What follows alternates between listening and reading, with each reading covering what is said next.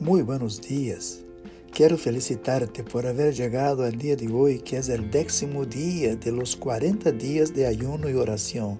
Que Dios te bendiga. Una etapa ya fue y hasta aquí el Señor nos ha bendecido. Mi oración para que el día de hoy tengas un buen tiempo devocional, un tiempo a solas con Dios de mucha, mucha bendición. Quiero mencionarte que el tema del ayuno, el propósito del ayuno, es, no es para que estemos haciendo intercambios con Dios, no es para que estemos haciendo negociatas con Dios. El ayuno no es sacrificio a cambio de que Dios me haga algo. Dios no va a cambiar, Dios no cambia, Dios es Dios, el mismo que era, que es y será por todo siempre. Dios es eterno, Dios en su omnisciencia, en su omnipresencia, en su omnipotencia, en su compasión, en su misericordia, en su amor, Dios es Dios inmutable. Quien cambia somos nosotros. Quien recibe la bendición somos nosotros el practicar ayuno va a hacer con que nosotros nos acerquemos más a Dios. El ayuno va a hacer con que nosotros estemos más sensitivos, seamos más sensibles a la palabra de Dios, a la voluntad de Dios, a la voz del Espíritu Santo.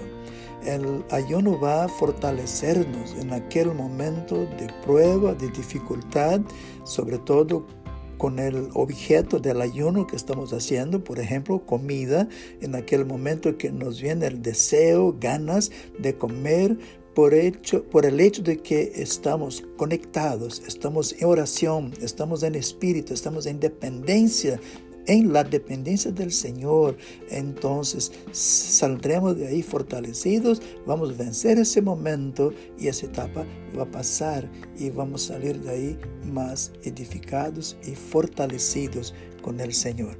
El ayuno es para que nosotros nos fortalezcamos porque una de las cosas que aprendemos con el ayuno es el dominio propio.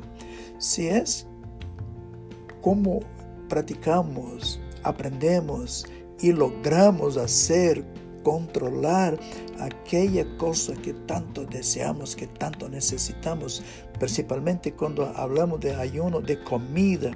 Si logramos decir no en aquel momento para algo que tanto deseamos, nos trae placer, porque es placentero comer y además que hay necesidad de nuestro cuerpo, de nuestro organismo, pero si logramos decir no y el Espíritu Santo nos ayuda, Dios nos capacita, logramos entonces vencer ese momento, tener ese dominio propio.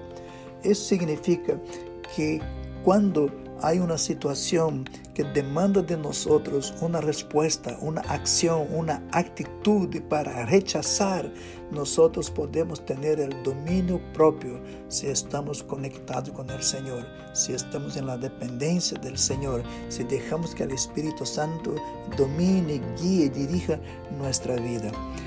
Una vez más, el ayuno no va a cambiar Dios, no es para que hagamos intercambio con Dios. El ayuno va a cambiar nosotros mismos, los que practicamos el ayuno.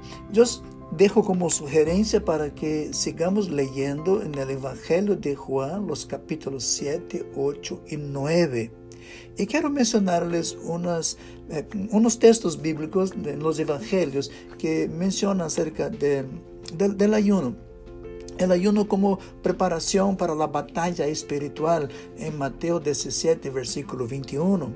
El ayuno como una preparación para estar en la presencia del Señor, eso en Lucas 2, 37. Y el ayuno como preparación para el ministerio, para el ejercicio de una labor ministerial, para ministrar, servir al Señor. Lucas capítulo 4, versículos 1 y 2. Que Dios te bendiga. Tome su tiempo a solas con Dios, tome su tiempo de oración, ore por ti mismo, ore por tu vida espiritual, ore para que ese tiempo de ayuno sea un tiempo de bendición, de crecimiento, de fortaleza espiritual. Estoy y estaré siempre orando por ti. Dios te bendiga.